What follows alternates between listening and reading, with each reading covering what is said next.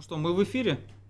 Коллеги, добрый вечер. А, сегодня у нас знаменательное событие. У нас обладатель всех ипостасей Moscow Lawyers. Это интервью, а, круглые столы, а, лекции в школе мастеров. И вот наконец-то у нас идет стрим.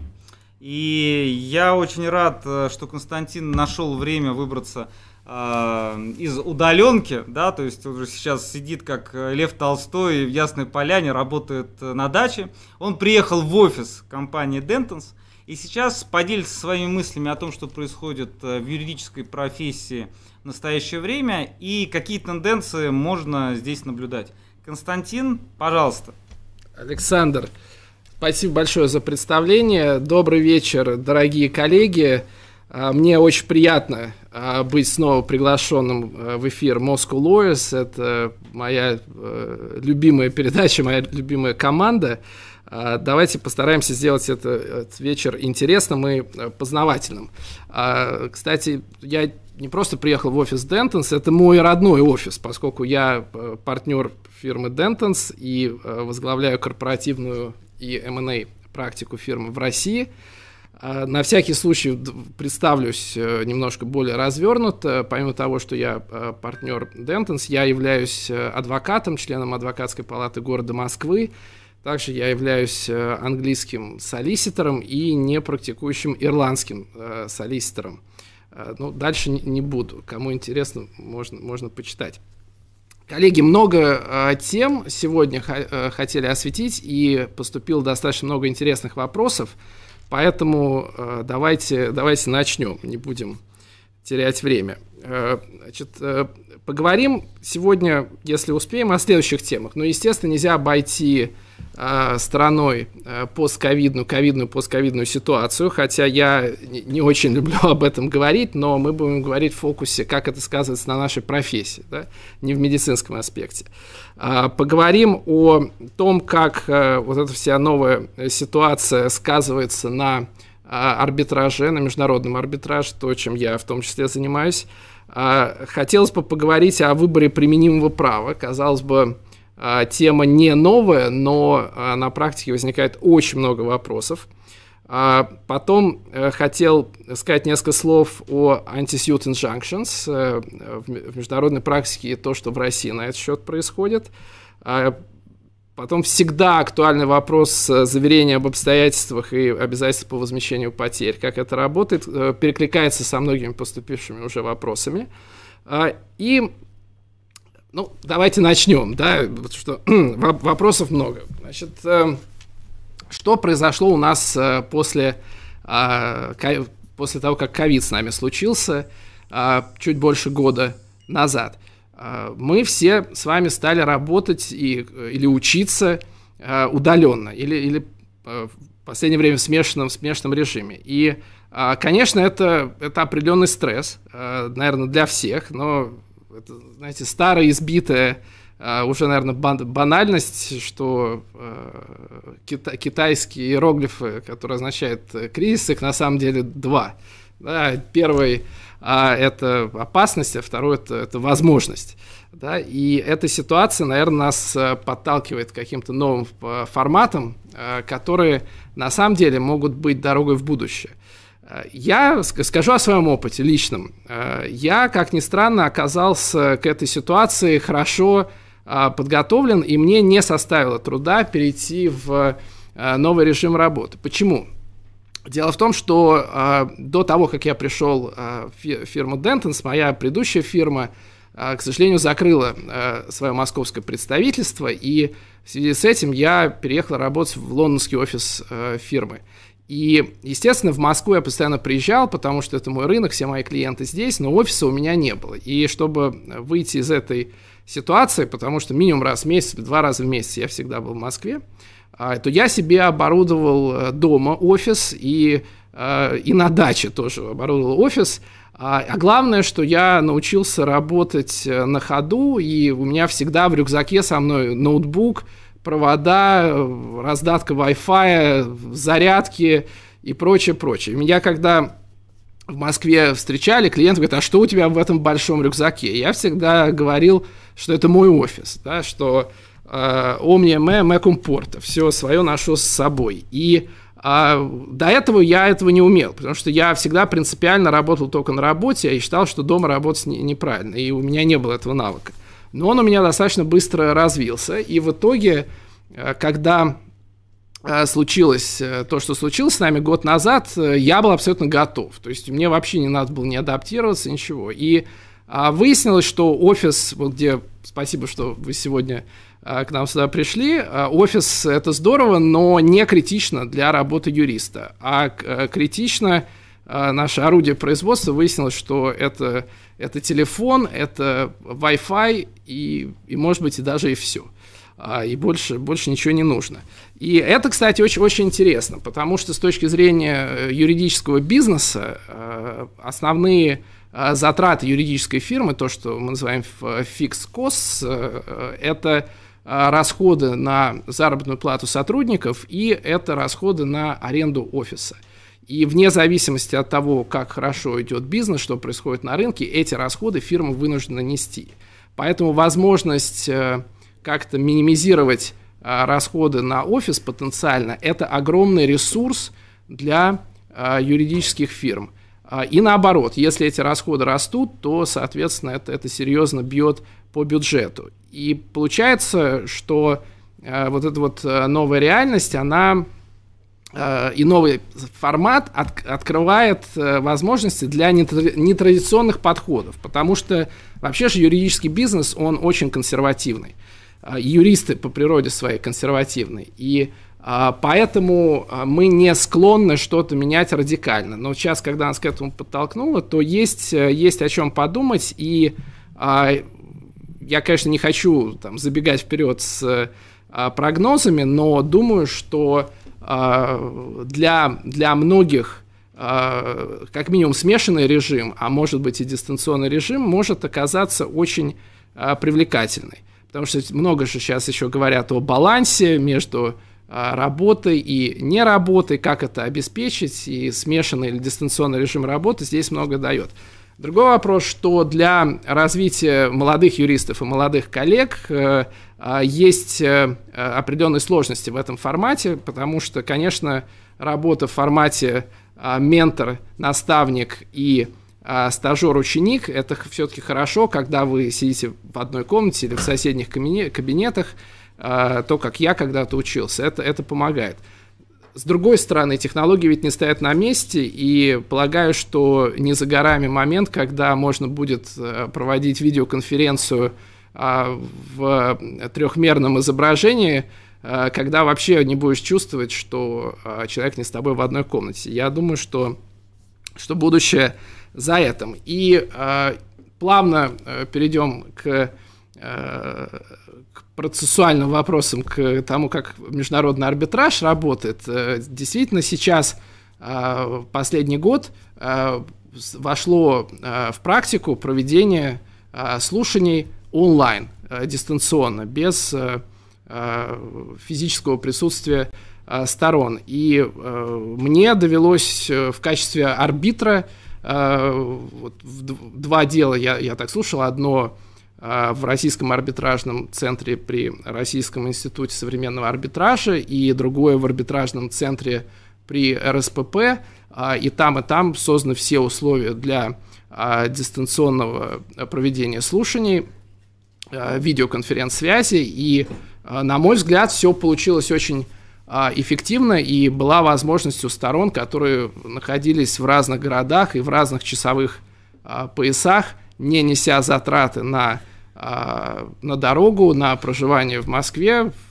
встретиться в удобное время и провести слушание, и все, все работало хорошо. Конечно, там есть очень много вопросов, а, вопросов и кибер, кибербезопасности, и что случается, если вдруг что-то происходит а, со связью, и тут, конечно, есть разные решения и какие-то бэкапы сразу на нескольких платформах, но это все, я считаю, временные технические трудности, которые очень скоро будут преодолены. Другой вопрос, что э, другие э, проблемы возникают, что э, многие коллеги говорят, что постойте, но в, когда вы присутствуете в комнате, у вас есть контакт, вы видите обратную реакцию арбитра или судьи процессуального оппонента, вы совершенно по-другому строите свое поведение, и, и во многом, кстати, есть же тут причем полярная позиция. Одни говорят, что легче,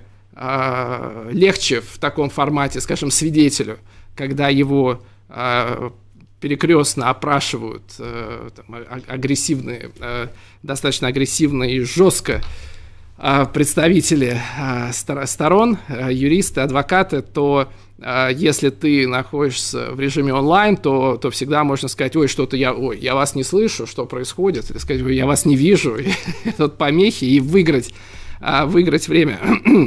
А с другой стороны, как специалисты подмечают, э, разница в том, что во время, э, скажем, реального общения людей э, не поддерживается постоянный контакт взглядом, и просто так человек устроен, и человек начинает смотреть в сторону, а когда в формате видео, и человек все время смотрит в камеру, то можно постоянно отслеживать его реакцию. И даже сейчас есть уже технологии, продукты, которые могут по по мимике, по а, влиянию зрачка мгновенно определять, скажем, человек говорит правду или он говорит неправду, или он сомневается, и, а, скажем, э, так, э, такое темная сторона искусства, да, и а, это тоже все может далеко зайти, поэтому, наверное, сейчас готовых ответов нет, но я уверен, что я уверен, что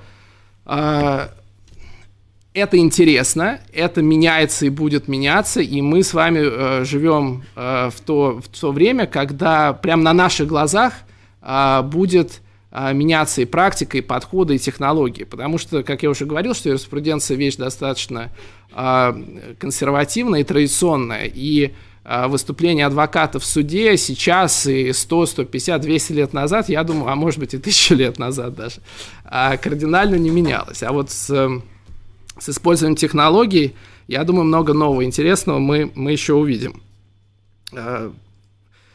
Э, не знаю, если время говорить про, про искусственный интеллект, я просто э, пока не забыл, э, рекомендую тем, кто интересуется этими вопросами, или почитать, почитать книги или послушать. Есть на YouTube прекрасные лекции про профессора Саскинда, который специализируется на этой области, и а он очень интересные вещи говорит о том, как буквально а, в ближайшие 10, там, 10, десятилетия и раньше, там, 10-15 лет, а, ма, а, искусственный интеллект сможет разрешать сам а, по, по заданным алгоритмам очень большое количество дел, более простых, а, что это облегчит доступ к правосудию, а там, к середине века вообще а, скажем, потенциал искусственного э, интеллекта превысит э, все знания человечества, которые оно сегодня обладает.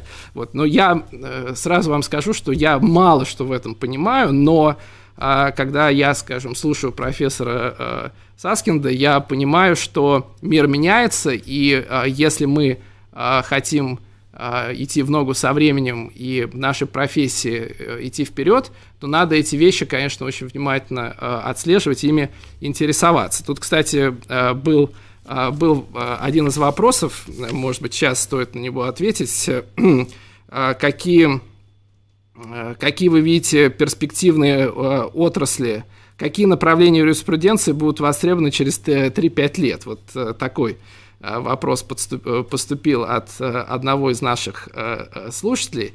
А, коллеги, вот я бы тут, тут так сказал. Ну, во-первых, сейчас делать прогнозы, мне кажется, неблагодарное занятие, потому что мир меняется очень быстро на наших глазах, как мы все видели в последние, в частности, 12 месяцев. Поэтому мне кажется, что то, что нам надо всем понять, что мы должны быть очень а, гибкими и а, готовыми к, переменам, готовыми учиться новому. новому. И тогда а, всегда и через 3-5, и через 10 а, мы, мы будем а, востребованы. И как бы база юридических знаний, она а, все равно остается. А понятно, что технологии, то, что, то, что называется soft skills сейчас э, модно, а, то это, конечно, будет меняться и и развиваться. Но э, в свете вот это, то, о чем я сейчас говорил, последнего развития, конечно, кибер, кибербезопасность э, – это огромная новая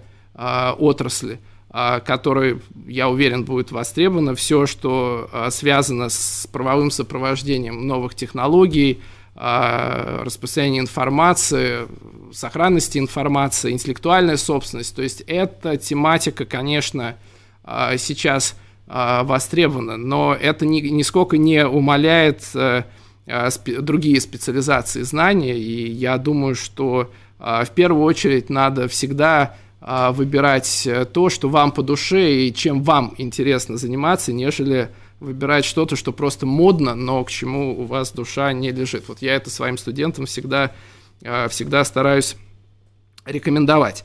А вернемся к вопросу о выборе применимого права.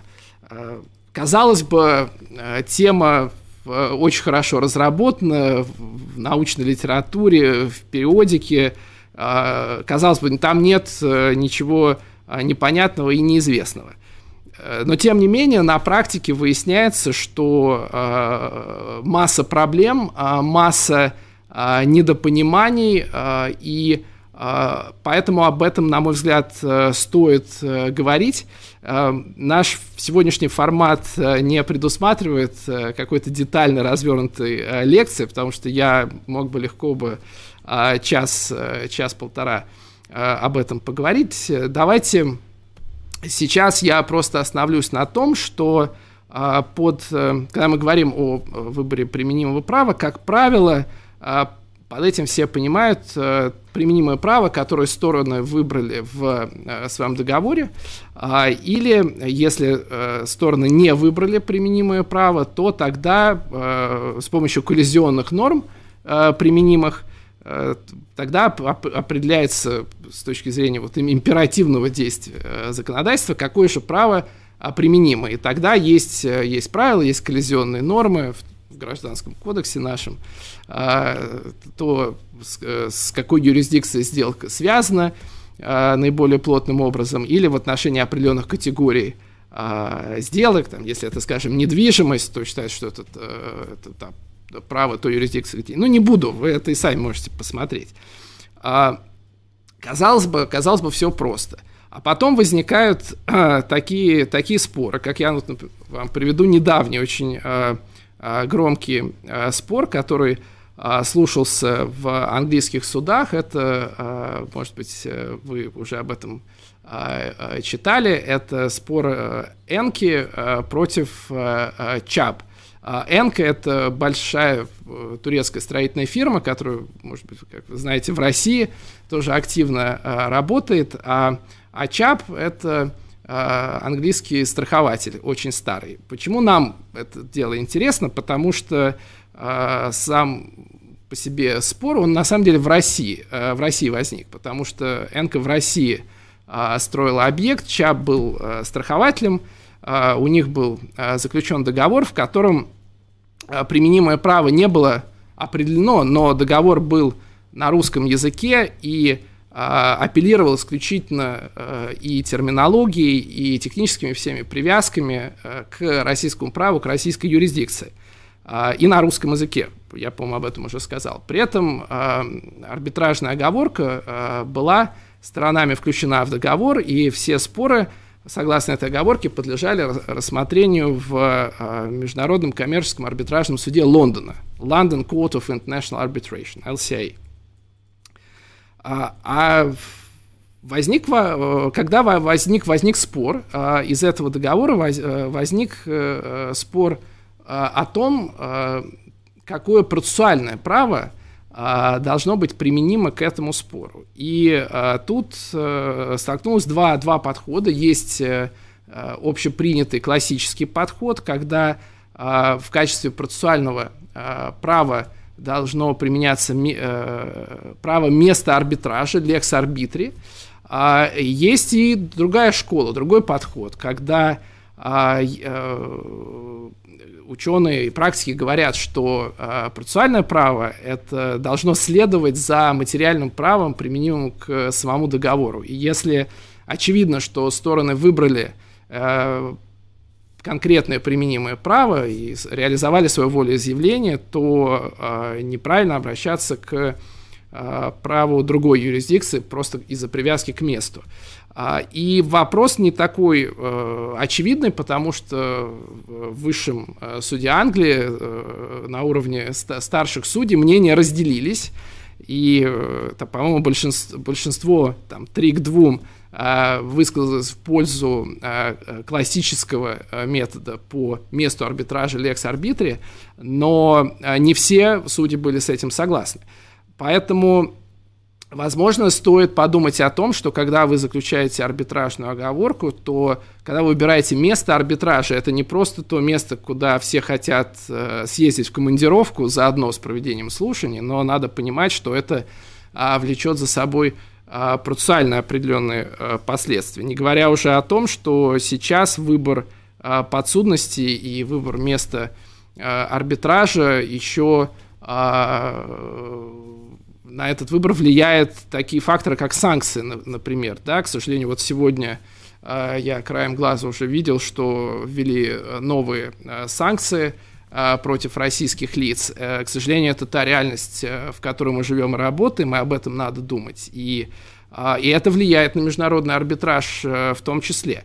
И у меня есть, кстати, в, рамках проекта Moscow Lawyers отдельная презентация на, на эту тему, и кому интересно, я рекомендую послушать там более подробно, но если очень коротко, то выбор выбор э, института арбитражного и э, места проведения арбитража может быть завязано на санкционные режимы. И возможность страны получить доступ к правосудию, в том числе посредством арбитража, тоже может быть ограничены из-за санкций. И э, российский законодатель на это э, пытается ответить. Были внесены изменения в арбитражно-процессуальный кодекс, а не далее как в прошлом году, которые, кстати, достаточно э, революционные вещи предложили. То есть тем, тем кто в курсе,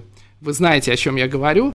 А речь идет о исключительной компетенции российских государственных арбитражных судов по спорам с участием лиц, в отношении которых приняты ограничительные меры. А, и а, впервые в доктрине российского права у а, российского суда появилась процессуальная возможность выносить судебный запрет, запрет стране принимать процессуальные действия, скажем, в иностранной зарубежной юрисдикции по судебному разбирательству, если российский суд э, принял юрисдикцию. Да, то есть если э, есть спор с участием лица, в отношении которого есть санкции, это лицо смогло доказать, что его доступ к правосудию в другой юрисдикции ограничен из-за санкций, то он обращается в российский суд. Российский суд, если примет юрисдикцию, то он может вынести запрет судебный процессуальным оппонентам предпринимать какие-то действия в зарубежном суде или а, арбитраже. Это то, что в англосаксонских правовых системах называется anti-suit injunction, или по-русски судебный запрет.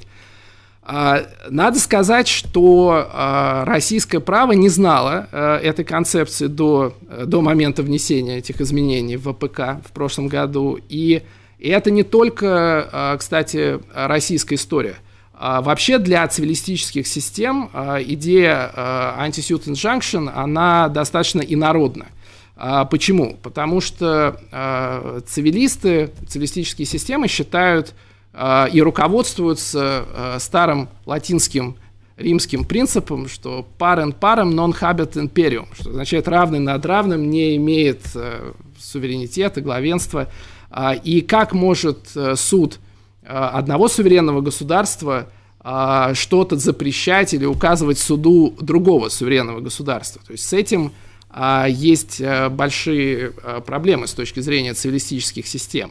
И это и в доктрине, так было всегда российского права, и в практике, потому что есть было, было на уровне ВАС, по-моему, в 2015-2015 году а, постановление Пленума, где было прямо сказано, что anti-suit injunctions э, судов зарубежных стран российские суды не должны а, исполнять.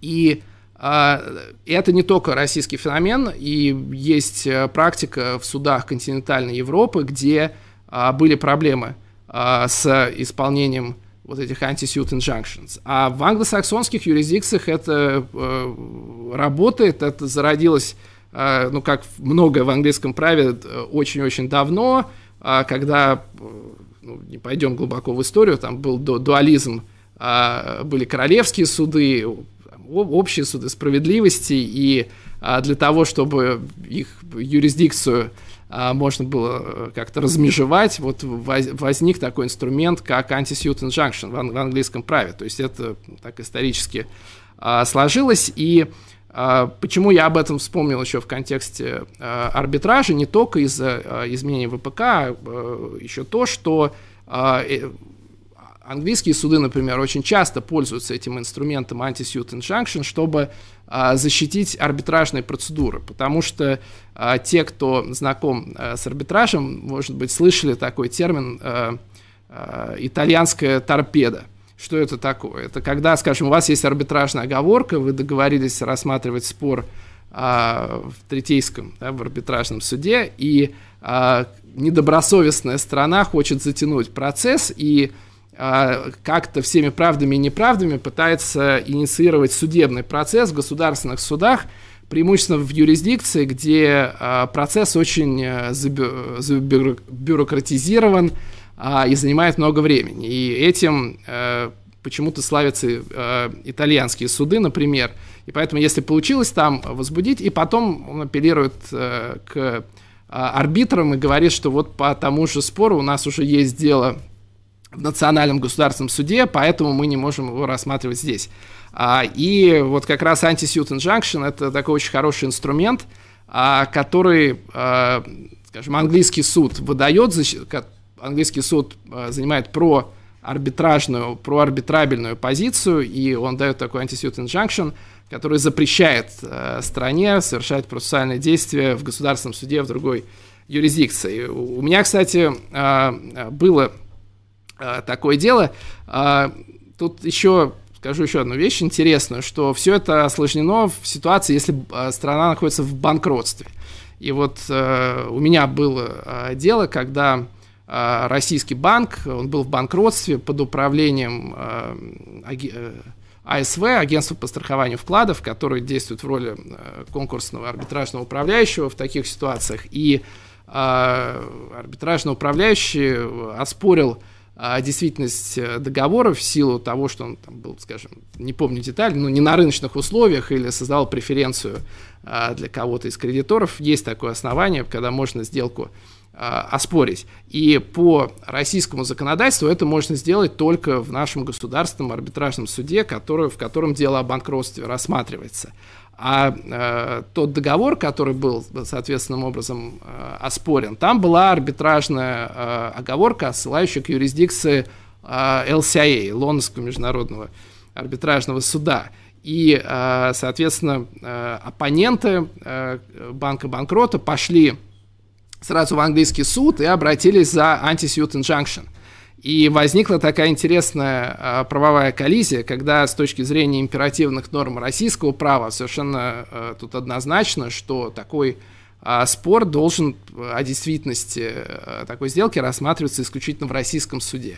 А, с точки зрения английского судьи он посчитал, что а, воле, волеизъявление э, сторон, э, которое было э, в формате арбитражной оговорки, что подлежит защите, и а, выдал вот этот анти, антисьют а, injunction. То есть это очень сложные, очень интересные вопросы, которые, кстати же, и если ты не исполняешь, то это подкреплено серьезными последствиями, серьезными санкциями. И э, российский суд, который дал такой судебный запрет в контексте новеллы ПК, вот связанных с санкциями, если э, сторона не исполняет, не следует этому предписанию российского суда, то может быть назначен штраф в размере до, до всей суммы иска.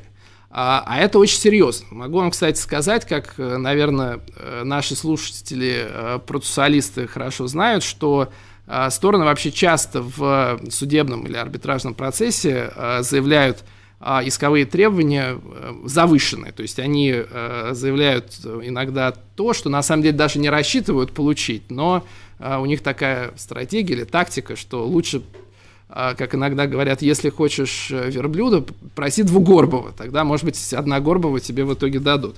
А, поэтому а, так бывает, что иск может быть на э, гораздо большую сумму, нежели то, что потом ты можешь выиграть. А российский суд как раз теперь может назначить штраф на всю сумму исковых требований, даже если они еще не кристаллизовались э, в решении. То есть это серьезный рычаг. Другой вопрос – а будет ли исполнимо это решение российского суда за рубежом. А, и здесь не все так э, однозначно. И вот я лично консультировался с коллегами из э, целого ряда а, юрисдикций. Это и континентальная Европа, и Великобритания, Гонконг, Сингапур, США. И э, все мне подтвердили, что шансов для исполнения за рубежом такого судебного запрета российского суда ну, практически нет. По целому ряду причин. Это и про арбитрабельность зарубежных судов, это и то, что у нас нет соглашения об правовой помощи или об исполнении судебных решений взаимных. Правда, здесь есть исключение. Многие забывают, что вообще у России есть такие международные соглашения, просто далеко не со всеми странами, но они есть. И поэтому, если у Э, процессуального оппонента есть активы в, э, э, в любой из тех юрисдикций, с которой есть соответствующее соглашение, то там решение российского суда потенциально может быть исполнено. И, ну, наконец, конечно, есть, никто не отменял принцип взаимности, или reciprocity по-английски, но вот с этим как раз будет проблема, потому что российские -то суды не исполняют anti-suit injunctions зарубежных судов, поэтому и, не, и мы не можем рассчитывать на взаимность от иностранных судов. К вопросу о заверениях об обстоятельствах и обязательств, обязательства по возмещению потерь в российском праве. Давайте об этом поговорим, потому что много вопросов, которые, мне кажется, с этим связаны. В частности, вот вопросы от нашего слушателя мне передали коллеги из Moscow Lawyers, что после реформы ГК а ваши клиенты стали чаще использовать российское право для структурирования M&A сделок? Вопрос. Следующий вопрос. Какие институты российского корпоративного права нуждаются в реформировании? Вопрос. И есть еще масса других э, вопросов, э, перекликающихся или связанных с этими. Коллеги, смотрите. А здесь, э, здесь так. Ну, во-первых, давайте начнем с того, что как сейчас складывается практика и какое применимое право сейчас больше востребовано для M&A сделок. Могу подтвердить из моей практики, из практики коллег, что в последние годы российское право все чаще и чаще выбирается странами в качестве применимого права. Это, это действительно так. Почему так происходит? Ну, мне кажется, что здесь есть сразу несколько причин. Во-первых, когда тут даже в вопросе задан вопрос, ваши клиенты. Вопрос, а кто, кто клиенты?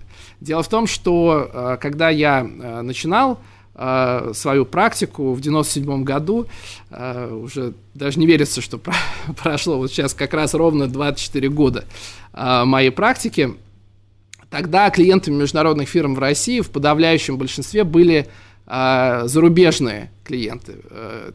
Банки, корпорации, транснациональные компании. И они, конечно, э, это даже был не вопрос, насколько российское право было удобным а, или э, насколько оно способствовало э, совершению этих сделок. Просто для тех клиентов, которые тогда приходили, инвестировали в Россию, они хотели регулировать сделки тем правом, которое было им понятно, привычно. А, и, конечно, они делали выбор в пользу английского права тогда. А, по мере того, как э, российские клиенты э, стали играть все большую роль на российском рынке, и на сегодняшний день, конечно, именно российские клиенты а, доминируют. Большая часть тех сделок, а, которые мы ведем, это, это сделки российских сторон. И, конечно, для российских сторон абсолютно органично выбирать свое национальное право. Поэтому это даже не привязано напрямую к, к реформе какой-либо гражданского законодательства. Это вот такой фактор, который очень, очень важен. Это раз. Во-вторых, действительно очень серьезно изменилось наше гражданское законодательство, и действительно у нас теперь целый ряд институтов новых появился в последние годы, которые, которых не было раньше. Это и а, вот мои любимые заверения об обстоятельствах и обязательствах по возмещению потерь. А, а, а, что, а что это? Откуда это появилось? Но это как некий а, эквивалент институтов а, английского а, права, representations and warranties и indemnity. Да? А, появилась возможность сделать опционы по российскому праву, потому что раньше, раньше это не работало. Корпоративный договор, акционерное соглашение – а, то есть все э, рамочные соглашения, да, framework agreement, э, безотзывная, безотзывная доверенность э, и так далее, так далее. То есть это можно долго об этом говорить. То есть этот инструментарий действительно теперь появился, и поэтому российское право стало, конечно, гораздо более привлекательным и более конкурентоспособным, потому что раньше бывали ситуации, когда стороны, может быть, и хотели бы выбрать российское право, но а просто некоторые инструменты в российском праве не работали, как те же опционы или, например, а, акционерные соглашения суды а, не признавали раньше. Поэтому да, это действительно серьезный прорыв, и мы видим, что рынок изменился. Но есть еще и такой очень важный фактор, как судебная практика. И на мой личный взгляд, этот фактор даже более существенный и важнее, чем а, как таковое применимое право и а, качество а, нормативно-правовой базы в государстве. Я, я все, часто это обсуждаю с своими коллегами или со студентами и всегда отстаиваю такую точку зрения, что, на мой взгляд, вот, понятно, что в идеале, чтобы был очень хороший закон, и чтобы было замечательное право применения. То есть в идеальном мире, чтобы было и то, и то, чтобы было хорошо. Но если мы не в идеальном мире, и если у вас есть, э, скажем, выбор между э, архаичным и очень сложным, противоречивым законом и блестящим правоприменением, с одной стороны, а на другой чаше весов у вас э, идеальный, идеальный закон, который высочайшая юридическая техника, он написан, все отточен – а, все понятно. И при этом э, правоприменение, которое э, не может воспользоваться этим инструментарием в законе, и э, стороны не, не получают э, в суде э, защиты э, своих прав, которые, казалось бы, закон обеспечивает, то, на мой взгляд, правоприменительная практика гораздо важнее, чем, чем качество закона. Хотя, конечно, лучше стремиться и, и к тому, и к другому. И вот в части правоприменения, конечно, конечно, остаются у нас противоречия и белые пятна. С другой стороны, э, коллеги, я тоже хочу, чтобы вы э, поняли мою мысль э, правильно. Дело в том, что э, правоприменение, оно же не может э, в одночасье сложиться, и в идеале правовые институты, нормы права, они должны, конечно, органично а, как бы вырастать, складываться, формироваться, а, не просто откуда-то внедряться и а, имплементироваться. Тут, кстати, есть э, тоже один, один из э, вопросов, поступил к нам, что какой правовой институт англосаксонского права, по вашему мнению, следует позаимствовать отечественному правопорядку, если такое имеется? Это связано с, с нашей темой тоже вопрос. Вот здесь я бы так сказал, коллеги, что Конечно, кажется иногда, что когда ты видишь, что что-то хорошо работает, а, и для бизнеса, скажем, полезно, почему бы нам, а, нам это к себе не привнести и не имплементировать? Но не надо забывать, что а, это должно органично встраиваться в нашу правовую систему. Я помню, когда, когда я был студентом в 90-е, был, был такой указ о трастах, кажется, он назывался, когда вот такая была идея, а почему бы в российском праве не сделать э, траст, например. И я помню, как э, Евгений Алексеевич Суханов на лекциях по гражданскому праву очень гневался на авторов этого указа, и я помню, он нам объяснял и приводил примеры, почему в российском праве право собственности, оно не может делиться на, э, на юридического собственника и какого-то бенефициарного собственника, сравнивал там, с мячиком, э, приводил еще какие-то очень наглядные примеры. И, э, и действительно, действительно, концепция траста никак э, не укладывалась в российское право и, и сейчас не укладывается. Но вот это с, с одной стороны – а с другой стороны, если, то есть с точки зрения российского права, э, юридический собственник э, трости, это и есть собственник, да, казалось бы. Вот с точки зрения той цивилистики, которую меня учили в университете, вот это однозначно так. А, но учитывая, что Россия встроена в международный бизнес, в глобальную экономическую систему, то выяснилось, что предприниматели с удовольствием пользуются а, теми инструментами, которые предоставляют другие правовые системы. И выяснилось, что это очень удобно, когда а, в качестве юридического собственника выступает траст а, в какой-нибудь э, далекой юрисдикции, а а реальный бенефициар, который стоит за трастом, его, а, скажем, никто не знает, а, и это может быть удобно по ряду причин. И тогда а, российский законодатель, конечно, понял, что для целого ряда э, целей это совершенно не, не устраивает, и что надо иметь возможность заглянуть за ширму вот этого юридического собственника и посмотреть, а кто же там бенефициар, кто реально контролирует бизнес. И выяснилось, что у нас, например, антимонопольное законодательство. Да, если вы подаете э, ходатайство в Федеральную антимонопольную службу на э, приобретение э, пакета э, акций или долей э, в ООО, то надо раскрывать э, не только юридического собственника, надо раскрывать бенефициаров. Хотя с точки зрения классической цивилистики мы как бы этих бенефициаров, мы, мы их не видим, их для нас нет.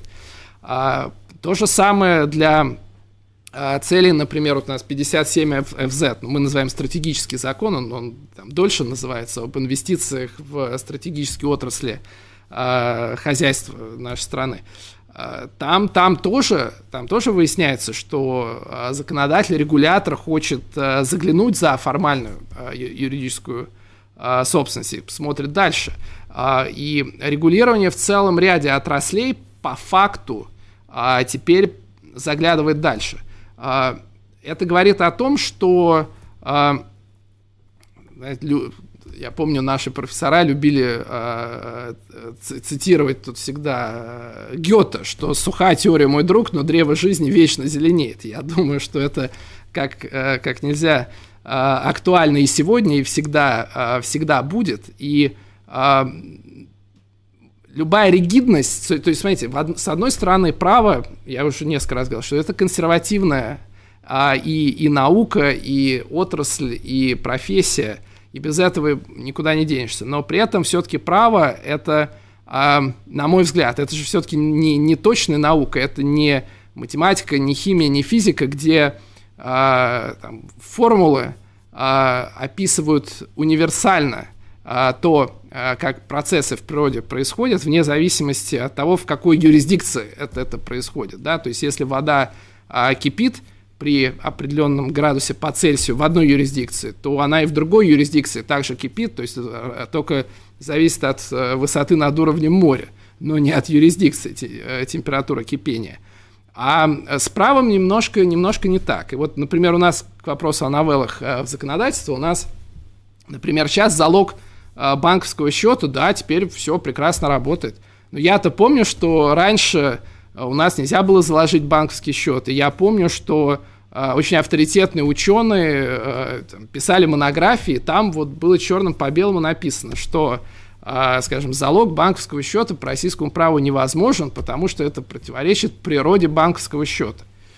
Э, вот я помню, я надеюсь, близко к тексту э, такую цитату. И я вот в свое время, поскольку я а, будучи, мне посчастливилось э, с самого начала э, карьеры э, сталкиваться с международной практикой, с международными сделками, я стал и привык смотреть на вещи сразу с разных позиций. И И для меня, я когда это все прочитал, стал вопрос, ну позвольте, а что же природа банковского счета, скажем, в России как-то кардинальным образом отличается от природы банковского счета в Великобритании, что ли?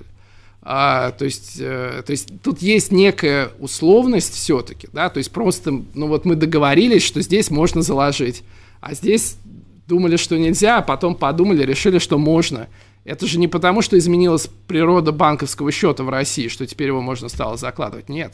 Это, это изменился просто наш подход. А, а, просто стали смотреть менее узко, подумали, что мы можем посмотреть шире. И, и мне кажется, что возвращаясь к вопросу, что бы вы предложили, а, скажем, поменять, какие новеллы, а, я бы, коллеги, предложил идти от базового а, принципа, который у нас закреплен в Гражданском кодексе. Это свобода договора.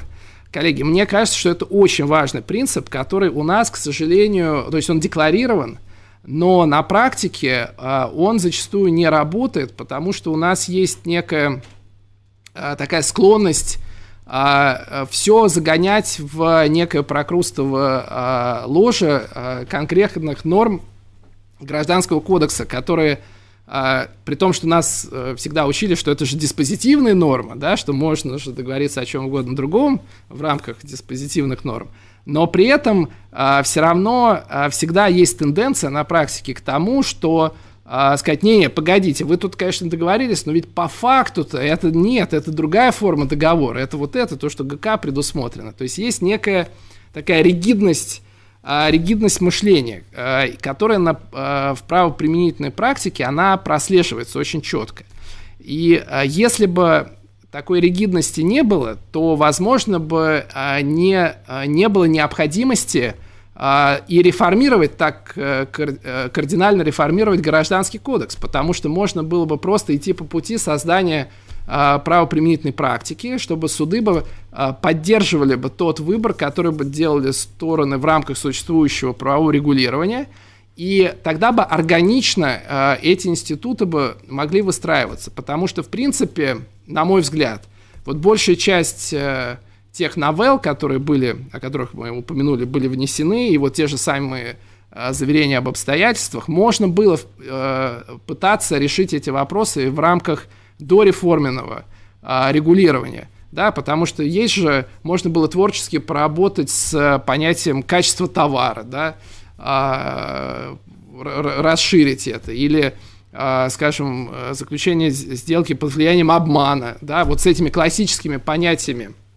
цивилистики можно было бы а, работать, но а, к сожалению, вот эта ригидность а, а, не позволила пойти по этому пути, и поэтому у нас реально, чтобы практику поменять, конечно, проще поменять э, закон, э, чем создать стабильную устойчивую практику. И э, может быть, конечно, мне на это скажут, что у нас же все-таки э, кодифицированная система права, и надо решать через законы, что у нас вообще, э, извините, судебное решение – а, не является обязательным для других судов.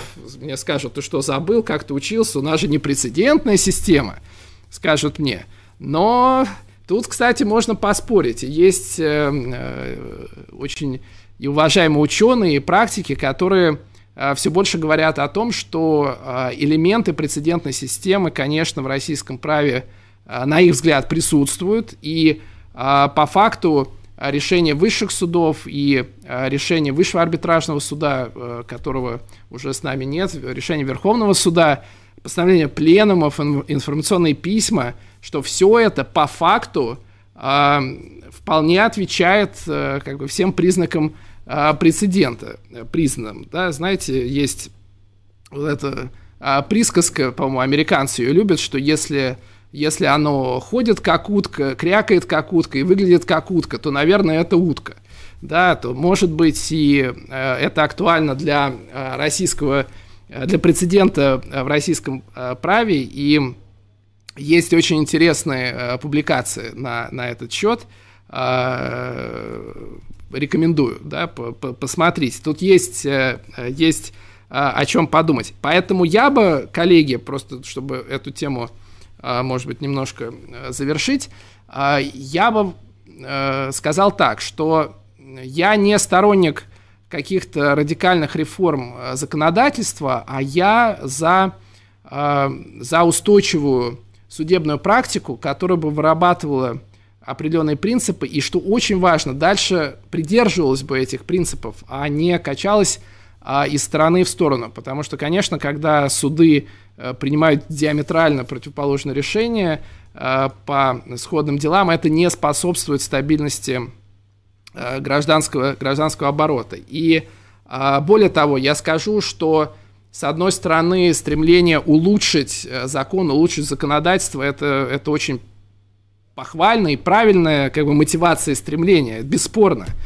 Но с другой стороны, ситуация, когда э, закон э, меняется постоянно, э, ничего хорошего в, в этом нет, потому что ни о какой стабильности оборота э, в такой ситуации говорить, э, говорить нельзя. И э, ну вот приведу вам пример. Я упоминал сегодня закон 57 э, FZ, э, FZ, и в какой-то момент я э, по, по одному из дел просто проводил э, анализ такой, и э, выяснилось, что за 10 лет существования это, этого закона он, он менялся 10 раз. Э, то есть в среднем один раз в год. Э, то есть насколько это способствует стабильности оборота, насколько это способствует э, привлечению инвестиций и так далее. Это большой вопрос. Потому что, может быть, лучше иметь не идеальное регулирование, но которое вот стабильно. И когда все знают, что вот оно э, такое. Э, и есть такие подходы. Чем постоянно, скажем, жить на вулкане и знать, что что бы в законе не было написано, завтра это может все, все поменяться. Э, Тут, тут есть э, о чем подумать. С другой стороны, конечно, когда законы меняются часто, для э, нашего брата-юриста это хорошо, потому что у нас тогда всегда будет хлеб, клиенты будут э, к нам обращаться за разъяснениями, за помощью, и, конечно, для нас это хорошо, для, для клиентов не, не уверен.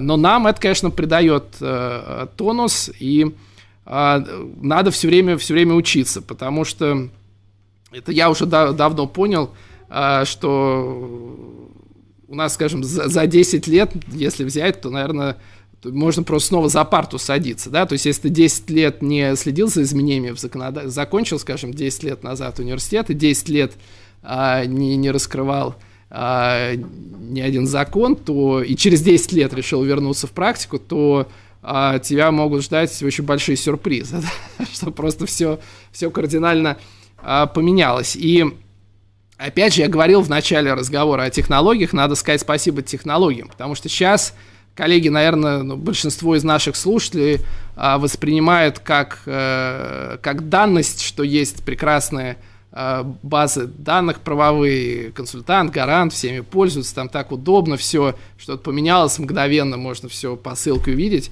Ну, а я-то помню, как э, у нас на юрфаке МГУ было кодификационное бюро, а для тех, кто а, не знает, для тех, кто не знает, что это такое, это там реально отслеживали официальные публикации законодательства, а, под, вырезали, подклеивали, все на бумаге на бумажных носителях, подклеивали в, старый закон, и адвокаты, адвокаты, чтобы быть в курсе, подклеивали вот это по 10 раз – поэтому это было, конечно, гораздо сложнее. Так, коллеги, э, э, поступило много новых вопросов. Э, давайте попробуем на них ответить. Насколько часто в трансграничных спорах возникает необходимость применения коллизионных норм? Коллеги, достаточно часто, но вообще это, если возникла необходимость применения коллизионных норм, то это значит, что юридические консультанты не доработали, потому что а, в идеале при заключении сделки, при подготовке контракта а, стороны заинтересованы в том, чтобы определить сами применимое право и в идеале и процессуальное право, о чем я говорил сегодня чуть раньше, и не оставлять это на усмотрение суда или арбитра и применение коллизионных норм.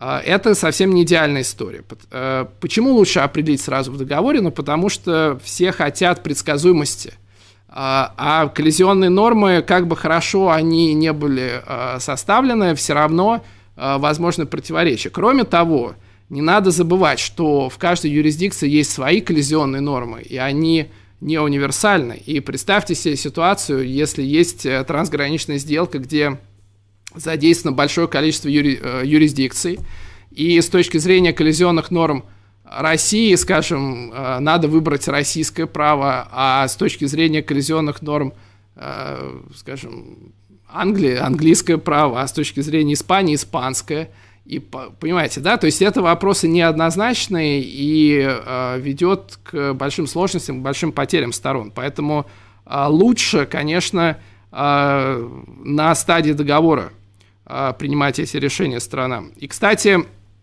э, такой еще э, практический момент, что когда заключаются э, иногда многомиллионные, сложные, серьезные сделки, то весь фокус переговоров он делается отнюдь не на вопросах подсудности и даже применимого права подчас.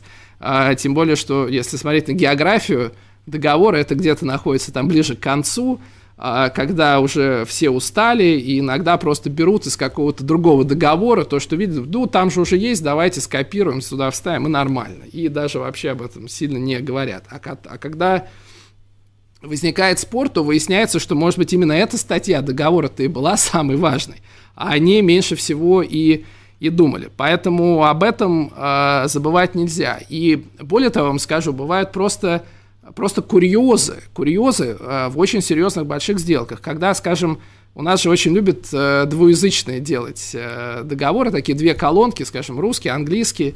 И вот в русском, скажем, написано, что подсудность э, арбитражный суд, ну я даже не скажу города Москвы, потому что сейчас э, там э, поймете, почему, скажем, там арбитражный суд э, города Екатеринбурга, скажем. А, а в английской э, колонке будет написано arbitration court. Э, и, конечно, ну как правильный перевод, арбитражный, arbitration, да, вообще вопросов нет. И сколько угодно таких договоров. А, а потом, когда доходит до, э, до разбирательства, выясняется, что в российском тексте понимали государственный арбитражный суд, а в английском языке arbitration относится к третейскому суду, а не государственному. А, и, а, и надо потом, когда идет спор о юрисдикции, проверять аргументы, доказывать, а что же стороны-то имели в виду, когда они заключали договор. И там есть очень а, серьезные последствия. Потому что, например, есть э, в мире а, юрисдикции, где, а, например, вот э, я столкнулся недавно, для меня было откровением, э, Арабские Эмираты, где выбрать подсудность международному арбитражному суду, ну, в российском понимании третейскому, это, это можно с точки зрения права этой страны.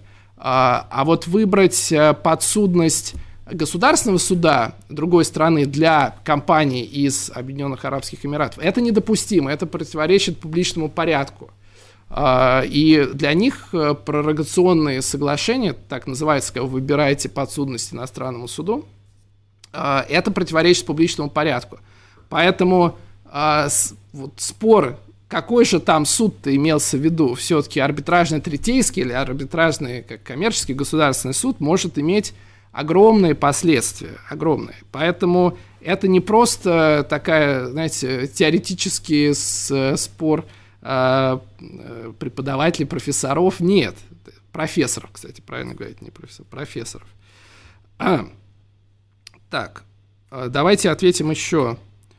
Э, давайте ответим еще на вопросы.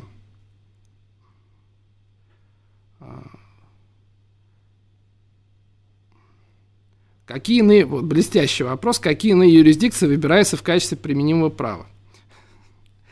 Ну, э, вообще в мире очень много есть, конечно, юрисдикций, и теоретически любая из них может быть э, выбрана э, сторонами. Есть более, более популярные, конечно, э, английское право э, очень популярно, об этом отдельно можно говорить э, долго, почему, э, почему так сложилось. Иногда, кстати, любят швейца, э, швейцарское право, в России, потому что считают, что оно нейтральное. Тут, коллеги, тут надо э, Смотрите, во-первых, выбор э, не должен быть э, основан на некой моде, да, что вот давайте э, все выбирают английское право, давайте мы выберем. Надо понимать, зачем, зачем вы это делаете. И, на мой взгляд, конечно, выбор права должен быть всегда увязан с выбором подсудности. То есть одно не должно быть в отрыве от другого. Но никакого нет смысла, на мой взгляд, выбирать Э, в качестве применимого э, английское право, если э, у вас подсудность государственному суду в России. А, и а, есть ли смысл выбирать в качестве российского применимого права, если вы будете спор рассматривать в Лондоне? А, мне кажется, это нецелесообразно, хотя это возможно, то есть надо понимать, что это возможно. И, скажем, в арбитражном разбирательстве в Лондоне если применимое право российское, арбитры, не являющиеся российскими юристами, а, будут устанавливать содержание российского материального права. А как они это будут делать? Исключительно основываясь на а, заключениях экспертов. То есть каждый из сторон привлечет своего эксперта по российскому праву, придет уважаемый профессор из России, который будет э, рассказывать о содержании норм материальных российского права. Но дальше, что очень важно – а, что а, то решение, которое арбитры примут, оно не будет основано на знании российского права, потому что они его а, могут не знать. А эти решения будут основаны на том, какому эксперту арбитры больше поверят, какой эксперт убедительней донесет до них свою точку зрения. Причем с точки зрения российского права это может быть и неверное а, или, скажем так, не, не самое распространенное мнение. Поэтому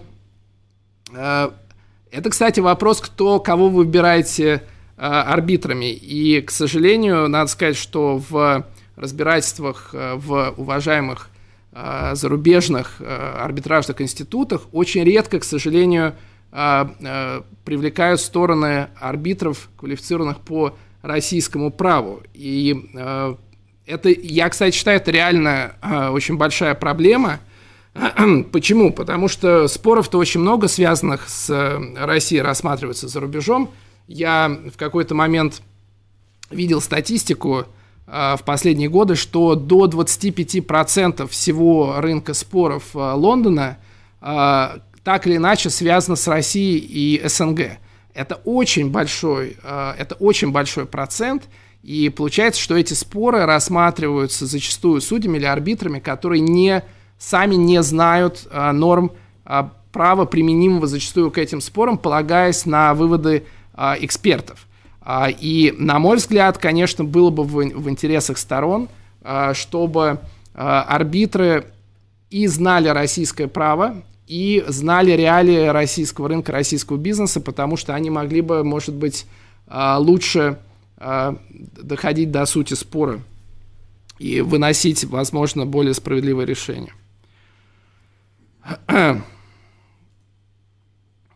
Так, сроки исковой давности по отношению к заверениям. Можно ли в противоречии норме закона этот срок увеличить или наоборот ограничить? А, да, этот, это отличный вопрос, коллеги, часто встречается на практике. Я не думаю, а, на самом деле, что можно увеличить сроки исковой давности, предусмотренные законом, и, или вообще их из, изменить, это один из э, тех примеров, я уже говорил о ригидности российского права, но, на мой взгляд, это даже не вопрос ригидности, потому что я это применял к тому, когда диспозитивные нормы а не готовы э, суды признавать, что стороны могут отклониться, а сроки исковой давности это все-таки императивные нормы. Хотя, конечно, может быть а, позиция, что а, если страна в договорно-правом порядке взяла на себя обязательство вот в, в течение такого срока за что-то отвечать, а, то, то почему нет? Свобода договора, да? То есть здесь, опять же, пока не сложится судебная практика на этот счет, у нас, мне кажется, не будет, не будет никаких гарантий в этой связи.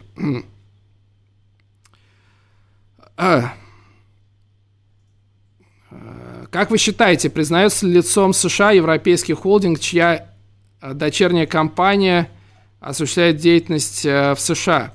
Ну, смотрите, коллеги, я не американский юрист, это очень специфический вопрос, насколько, насколько я понимаю, э, э, под US person понимается все-таки то лицо, которое или зарегистрировано в США юридическое, или э, непосредственно ведет там деятельность. То есть холдинг э, сам по себе не, не должен, э, но, как всегда, есть, э, есть нюансы, потому что вы, наверное же, спрашиваете, конечно, в контексте санкционных ограничений – а если говорить о санкциях, то есть такая вещь, как э, вторичные, а, вторичные санкции, когда, а, которые могут быть применены, применены к лицу, которое сам, само не является американским лицом, не обязано выполнять санкции, но при этом, если оно совершает какую-то существенную а, сделку с заблокированным лицом, то к нему могут быть а, а, применены вторичные так называемые санкции. Это, это достаточно серьезные, а, серьезные вещи. А, так, давайте, может быть, пойдем еще по а, списку вопросов, которые мне коллеги подготовили. А, тут было много интересного. Вот про IPO. Давайте поговорим. Был вопрос такой. В США в 2020 году на биржу по результатам IPO вышло 392 компании, в Китае 518. В то время как в России на Мосбирже появилось только 9 новых компаний. Из них только две провели IPO – Совкомфлот и ГК «Самолет». Почему такая плохая статистика по России?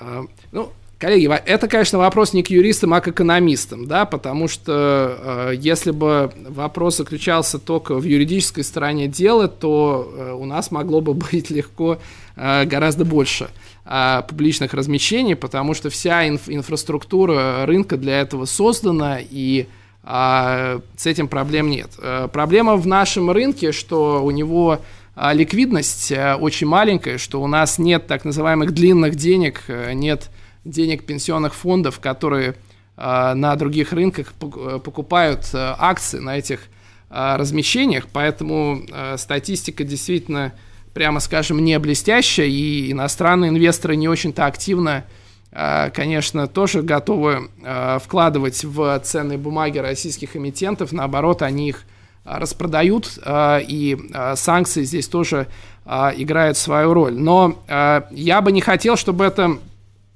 звучало так несколько негативно, потому что сам вопрос, знаете, когда вопрос а, это половина ответа, и вопрос ставится так, почему такая плохая статистика по России?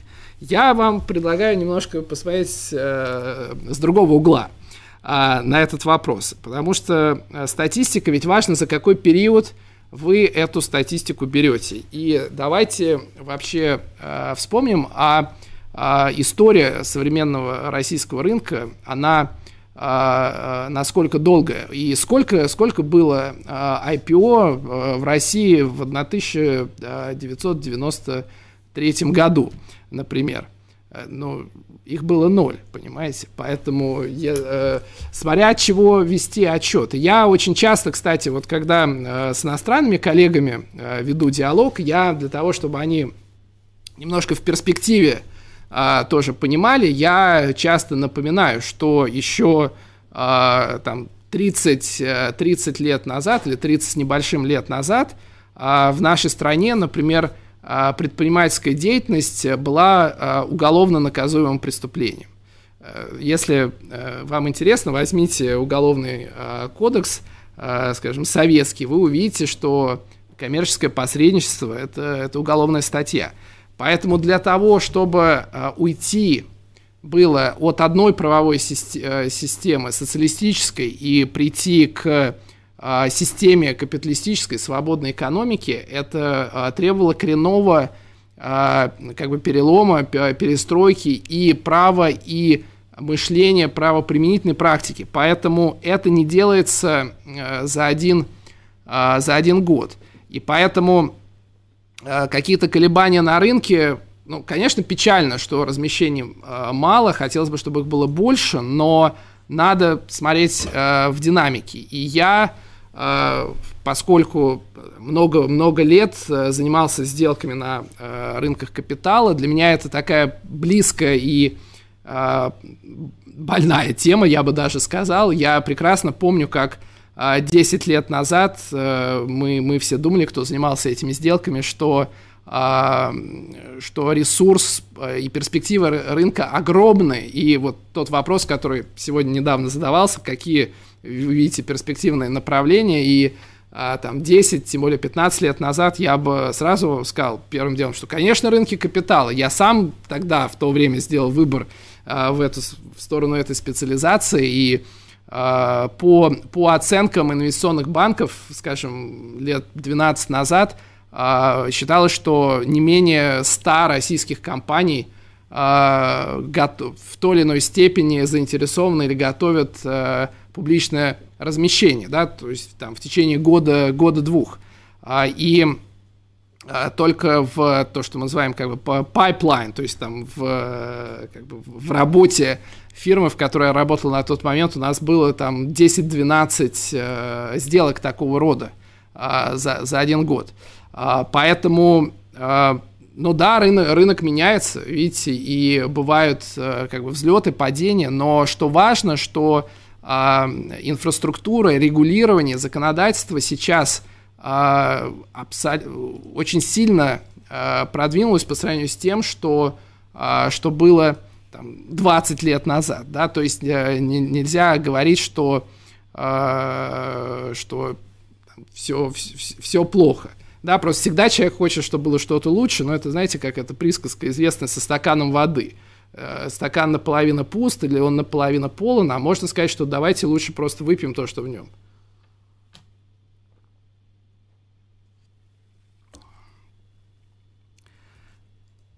А, так, поступают, поступают еще вопросы.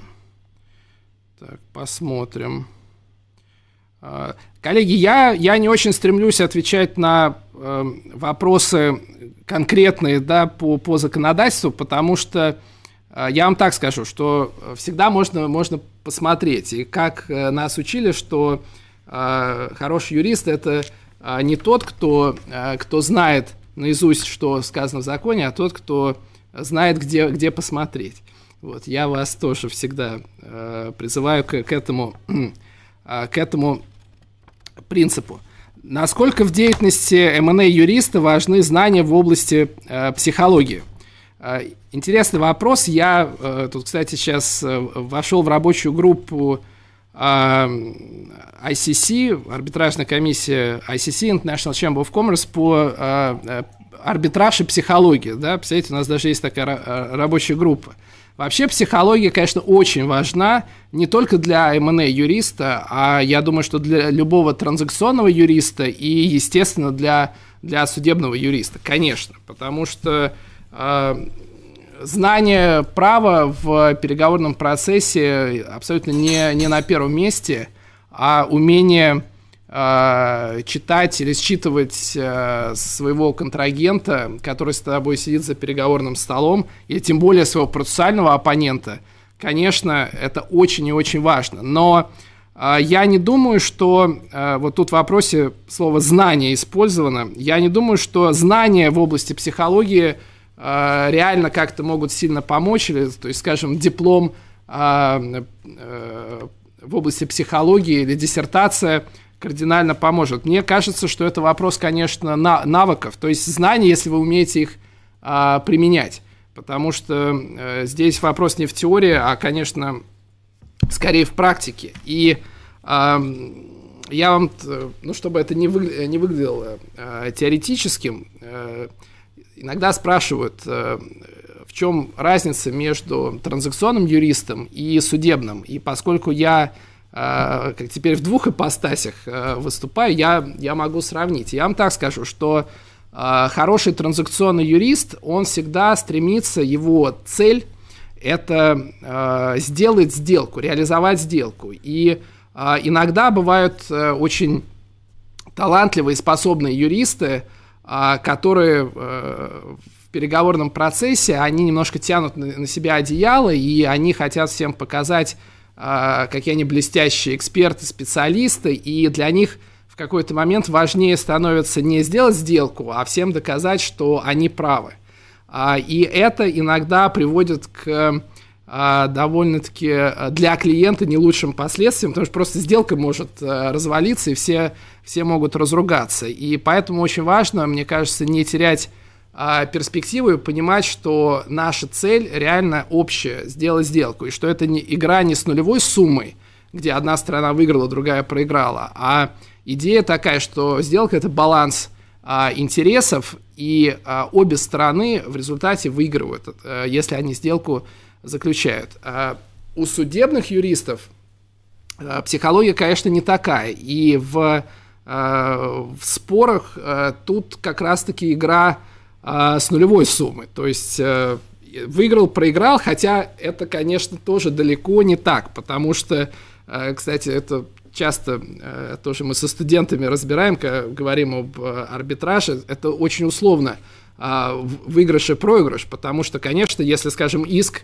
э, на 100 рублей, его удовлетворили, и ответчик заплатил 100 рублей. Ну, тут понятно, да. А если был иск э, на миллиард, и э, признали, что ответчик был неправ, и ему присудили выплатить 100 рублей, то он, конечно, технически проиграл, он, мне кажется, выиграл на самом деле.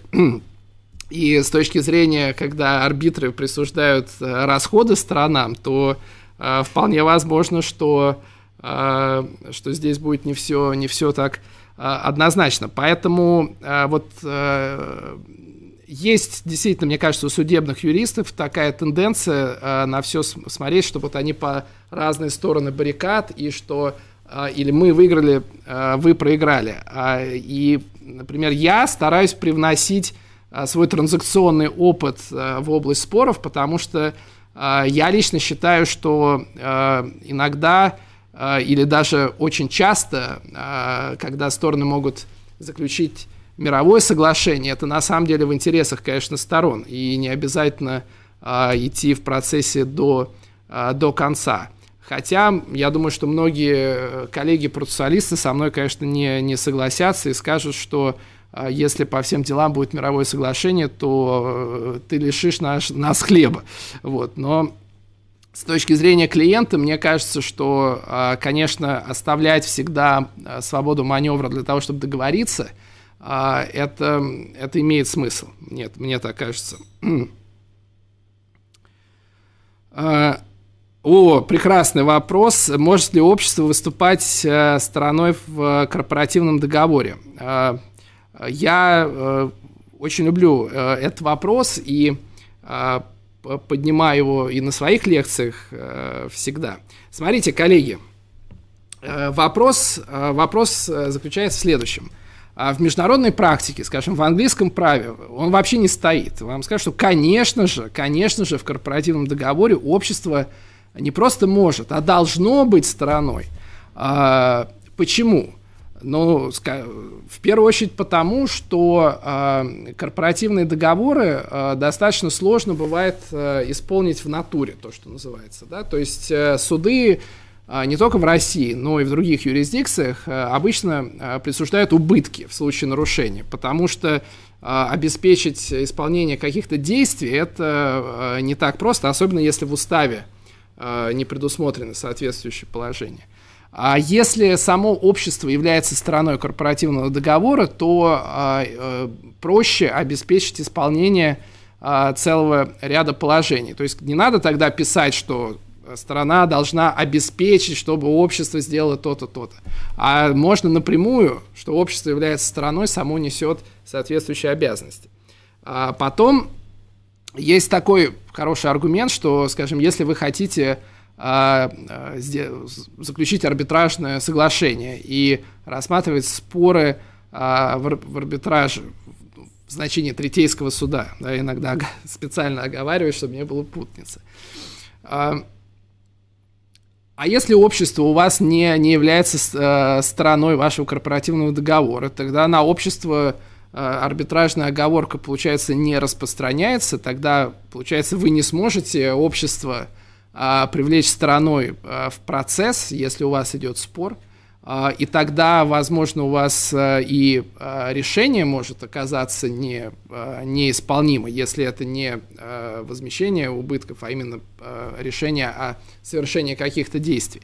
Поэтому э, тут есть очень много э, причин, почему целесообразно, чтобы э, общество, конечно, было стороной корпоративного договора.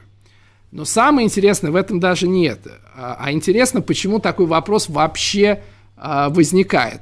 Может ли и, или нет. А возникает, э, возник потому, что а, вот мы возвращаемся к вопросу диспозитивности, э, ригидности нашего права. Мы возвращаемся к, к этой теме. Потому что нигде прямо в российском законодательстве не сказано – нет императивной нормы, что запрещено, чтобы общество было э, стороной корпоративного договора. Да? Этот, э, это ограничение э, выводит косвенно из э, других норм. Ну вот, например, есть э, норма, что стороны корпоративного договора должны уведомить э, об этом общество. Из этого э, коллеги иногда делают вывод и говорят, позвольте, но раз закон сказал, что а, общество должно быть уведомлено, значит, оно не может быть стороной. Хотя э, я не вижу здесь абсолютно, вот лично, я не вижу здесь противоречия. То есть то, что общество должно быть уведомлено, но если оно сторона, то оно будет уведомлено посредством участия непосредственно э, в договоре. То есть где здесь э, противоречие? Но э, такое мнение кстати, достаточно распространено, что в российском праве не, не может. Есть такое мнение, и а, вот тут, кстати, другой был вопрос, какую литературу по МНА вы бы а, порекомендовали. Я а, хотел бы а, порекомендовать, а, есть очень хорошая монография а, Евгения Глухова, а, по, как раз описывающая а, сделки а, МНА, приобретение акций долей в российском праве на всех а, этапах – а, по-моему, 2018 года, если не ошибаюсь, э, монография. И Евгений Глухов э, – это очень успешный практик и э, преподает в высшей школе экономики. Вот, можно сказать, мой коллега, мне тоже там посчастливилось читать лекции. Но я абсолютно здесь, вот, например, с Евгением Глуховым не, не согласен, потому что он в своей книге очень хороший и полезный, как раз, если я правильно помню, придерживается позиции, что не может общества быть страной, я, я здесь э, а, не согласен с этим. И мне кажется, что мы, мы здесь сами создаем препятствия, которых э, на самом деле нет. А, мы как бы опять изобретаем велосипед, потому что давайте опять отступим немножко назад, да, посмотрим. То есть мы говорили о том, что была реформа у нас э, законодательства, что у нас суды Э, там, 10 лет назад э, не признавали корпоративные договоры или там, не, не исполняли, а не принудительно их не, не исполняли. То есть специально решили, что надо э, изменить законодательство. Появились новеллы, чтобы разрешить, что говорит, можно, давайте делать корпоративные договоры. Но мы опять ищем какие-то препятствия. Мы говорим, можно? Не, ну все-таки, наверное, ну что-то-то должно быть нельзя. И опять э, пытаемся, мне кажется, вот найти причины, почему нельзя. Вместо того, чтобы сказать, почему можно и нужно, мы фокус делаем, почему нельзя. А, и вот я вас верну, к примеру, с залогом банковского счета, когда считали, что нельзя, потому что это противоречит природе банковского счета. Потом подумали и решили, что, ну, наверное, не, не противоречит и можно. И теперь можно. Вот то же самое с а, с, с, с корпоративным договором и э, общество страна. Ну вот какой доктрине э, или э, каким таким базовым важным нормам законодательства это, это противоречит. То есть это, мне кажется, э, мы должны идти по пути, чтобы вот отстаивать свободу договора как бы на всех этапах и совершенно не пытаться создавать препятствия для этой свободы договора. Я, может, немножко эмоционально, но вот мне это близкая, близкая тема. Но с точки зрения, конечно, работы, когда с клиентами, вы должны эти риски клиенту э, объяснять. То есть мы, э, конечно, здесь профессионально говорить, что вот этот вопрос, видите, здесь есть за, против.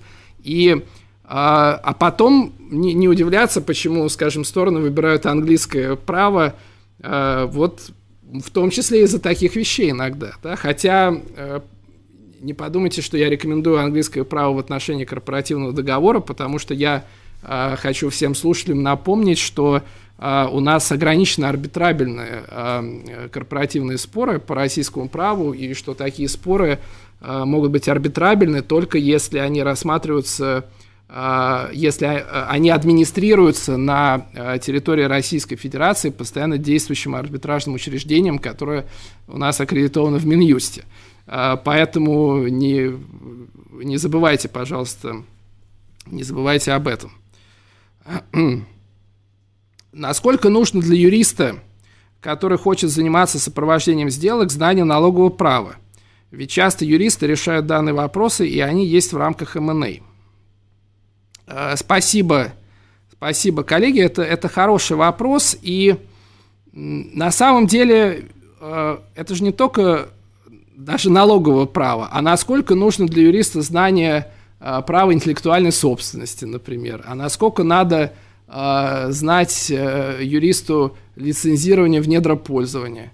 Ну, я вам на, на вскидку. Дело в том, что э, в рамках сделки M&A вы можете сталкиваться со всеми этими вопросами. А трудовое право, э, о страховании. Есть э, масса областей специального знания. И, а, конечно же, а, не может а, быть юрист абсолютным универсалом и чувствовать себя свободно, комфортно во всех этих областях. И здесь, конечно, преимущество командной работы, когда и, наверное, конкурентное преимущество больших фирм, которые имеют все эти практики, и где вы можете сформировать команду, где коллеги со специализацией э, в каждой узкой отрасли э, совместно э, делают продукт для клиента. А для M&A юриста, мне кажется, тут очень важно хотя бы ну, понимать те области, где требуется привлечение узкого специалиста и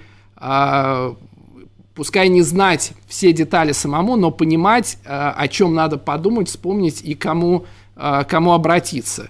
А, и, ну, конечно, если вы и сами разбираетесь, это, плюс.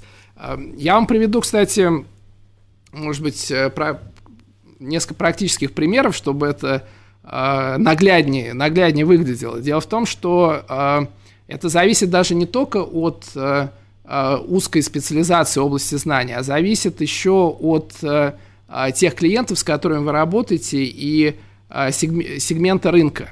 Потому что если, скажем, вы консультируете там, крупные компании, крупные сделки, где сторонами выступают институциональные стороны компании, то есть вопросы, о которых вы, может быть, там, вообще не сталкиваетесь, не задумываетесь.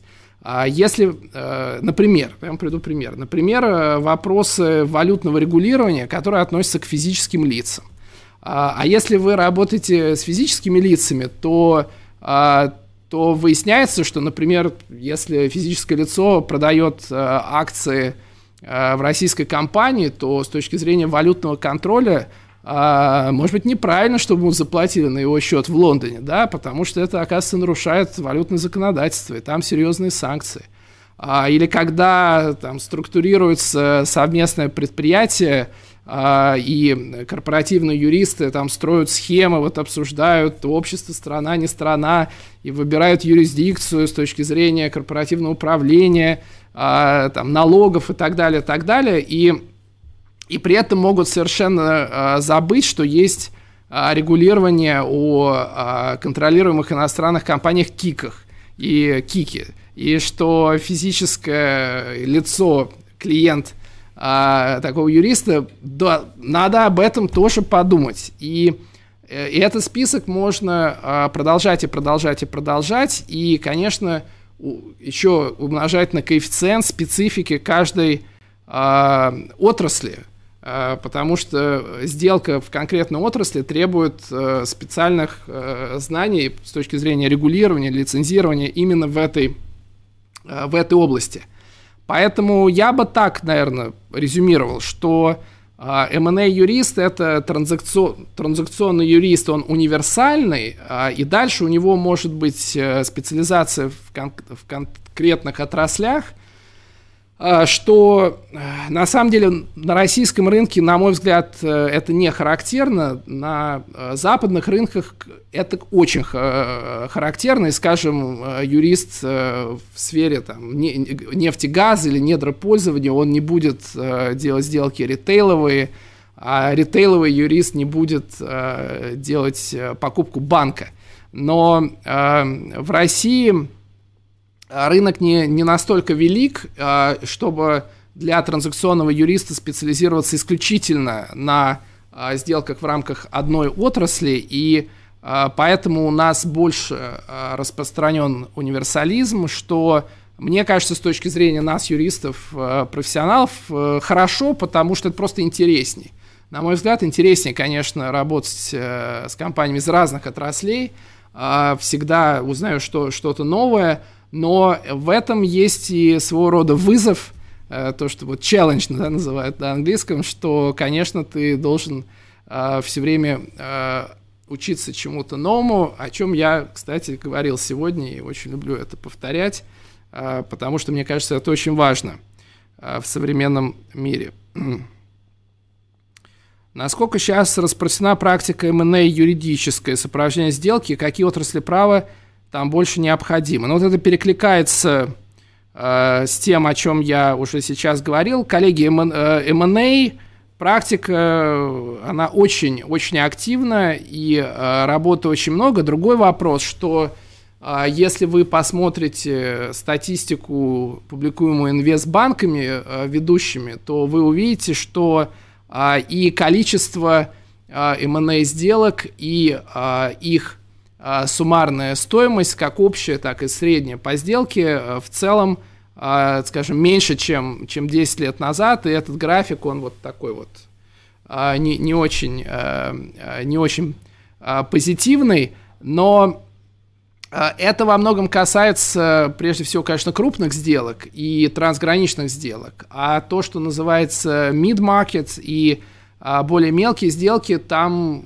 сделок много – но где-то изменился их характер, да, я уже говорил, что больше сделок по российскому праву, меньше э, иностранного элемента, э, поэтому, ну, возможно, M&A, конечно, рынок переживает не самые э, лучшие времена, но сделки есть, и работы, работы очень много, и э, вот у меня последние, наверное, полгода очень э, горячие. А, именно в, в сфере M&A э, сделок. Я бы о другом здесь э, сказал, что э, юриди, юридическая практика это же не только количество сделок, конечно, профессионально количество, сложность сделок это важно, но для бизнеса еще важно прибыльность и возврат на те трудозатраты усилия, которые приводятся. И а, я могу сказать, что, конечно, ценообразование на рынке юруслуг, оно а, поменялось, если мы возьмем там, э, динамику а, последних 50 лет, и это следствие того, что, во-первых, рынок очень конкурентный, больше игроков, больше игроков, больше профессионалов, больше фирм, которые могут делать эту работу, с одной стороны. С другой стороны, клиенты стали гораздо а, более sophisticated, подготовленными, разбираются в этих вопросах и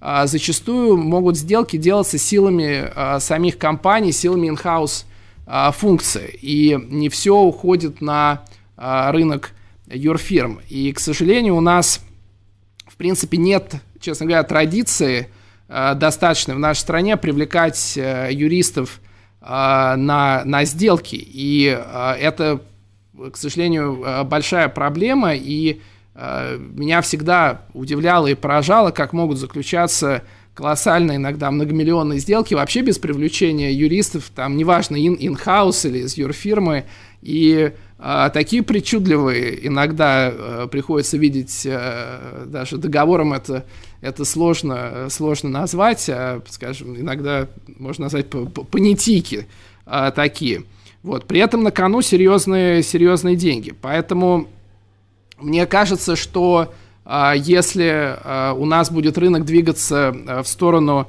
осознания клиентами важности и целесообразности привлечения юристов, то работа у юристов будет, будет всегда. Да, и на падающем рынке тоже. При отборе кандидатов на стажировку или устройство на работу в, корпоративную практику, Dentons, на что особенно обращается внимание, какие качества достижения знаний могут служить хорошим преимуществом.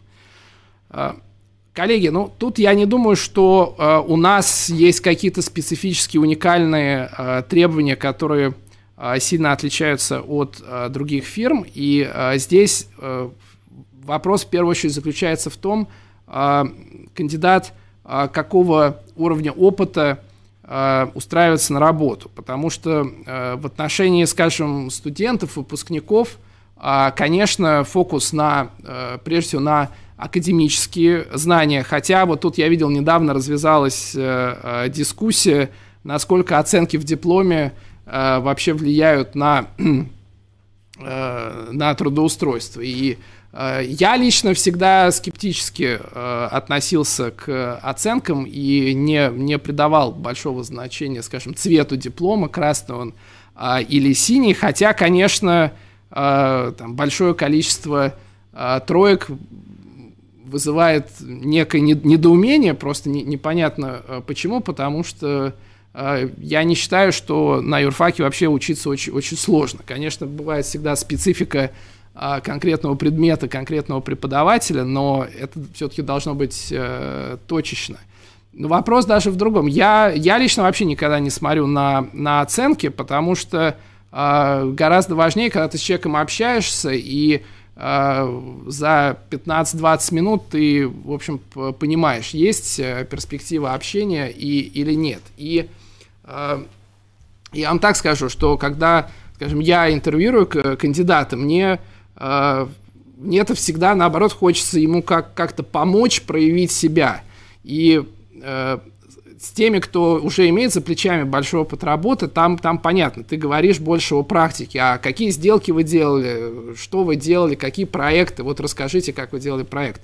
Студенту такой вопрос не задашь, поэтому э, вот чтобы ему помочь, я иногда спрашиваю, например, а, ну хорошо, а вот э, на какой кафедре вы специализируетесь, а какую дипломную работу вы писали?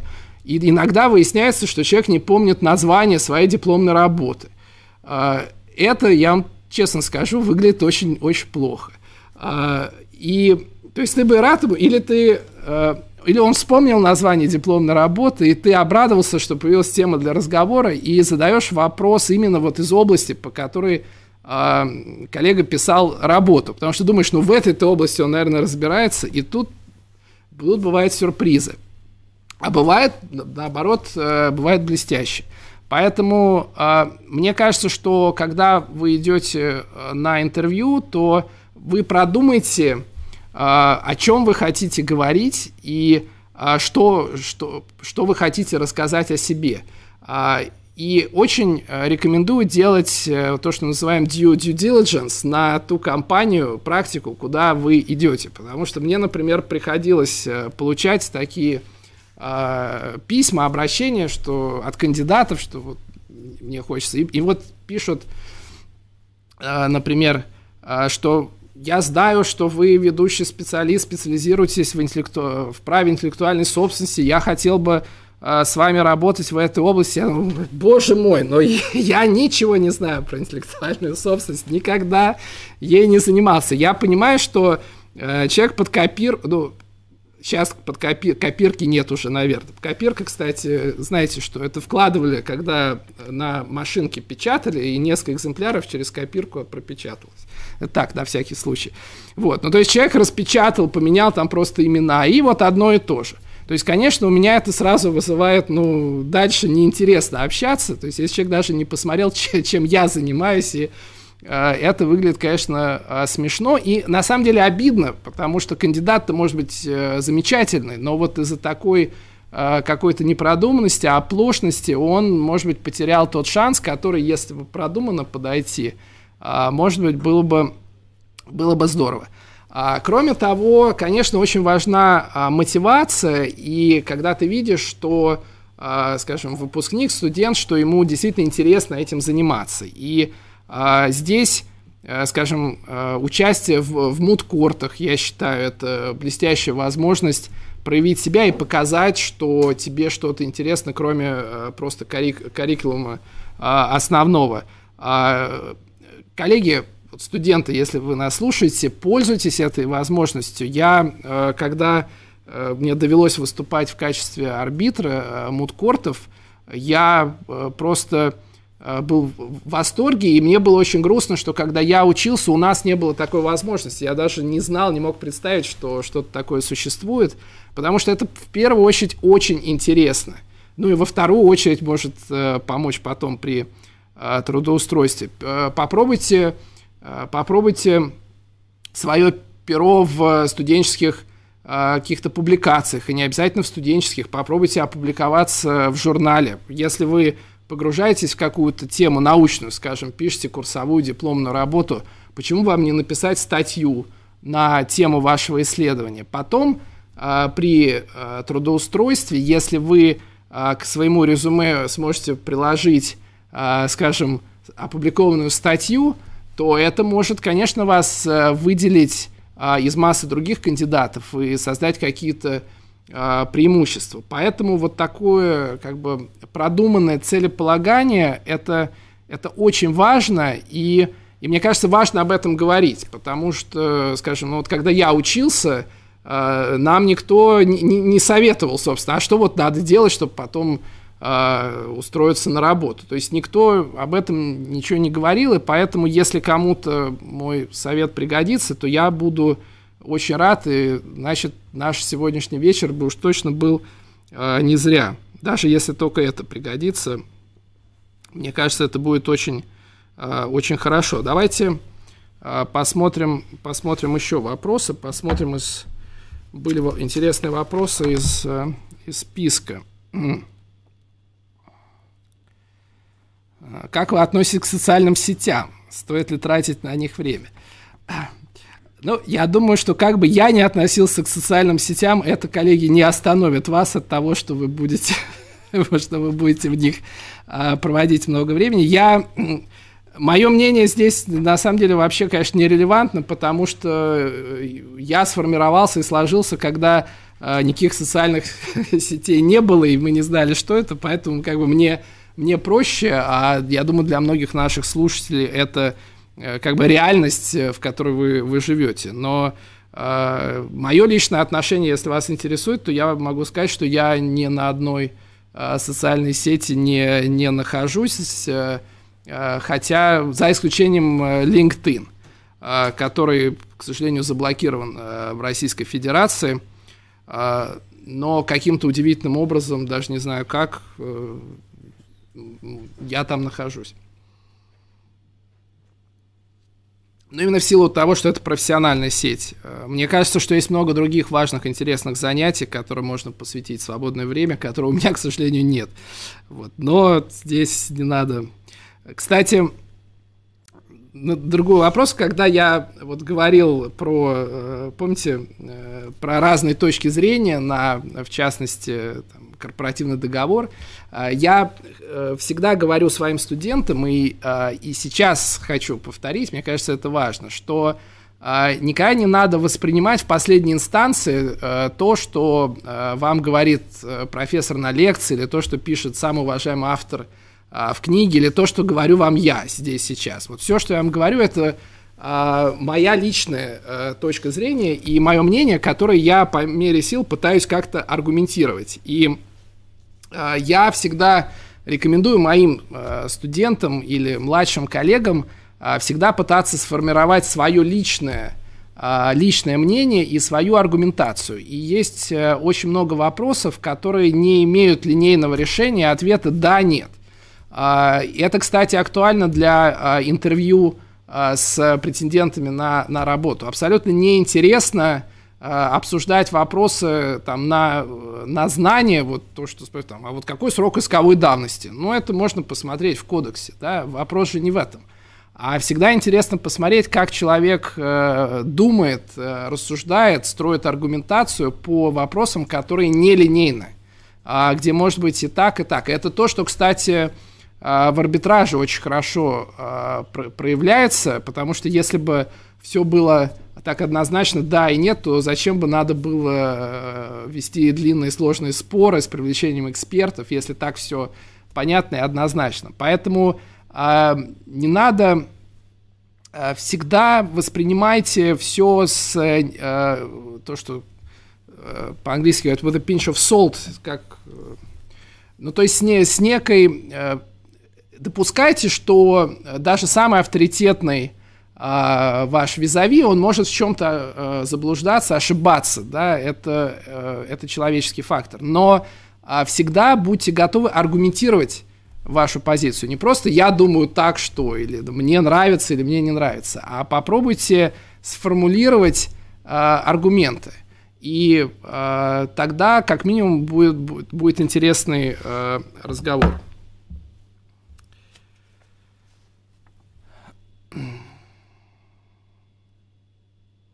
Что вы думаете об идее создания евразийской компании как наднациональной организационно-правовой формы в ЕАЭС? Э, коллеги, смотрите, э, ну, во-первых, да, зачем плодить сущности? Тут бы разобраться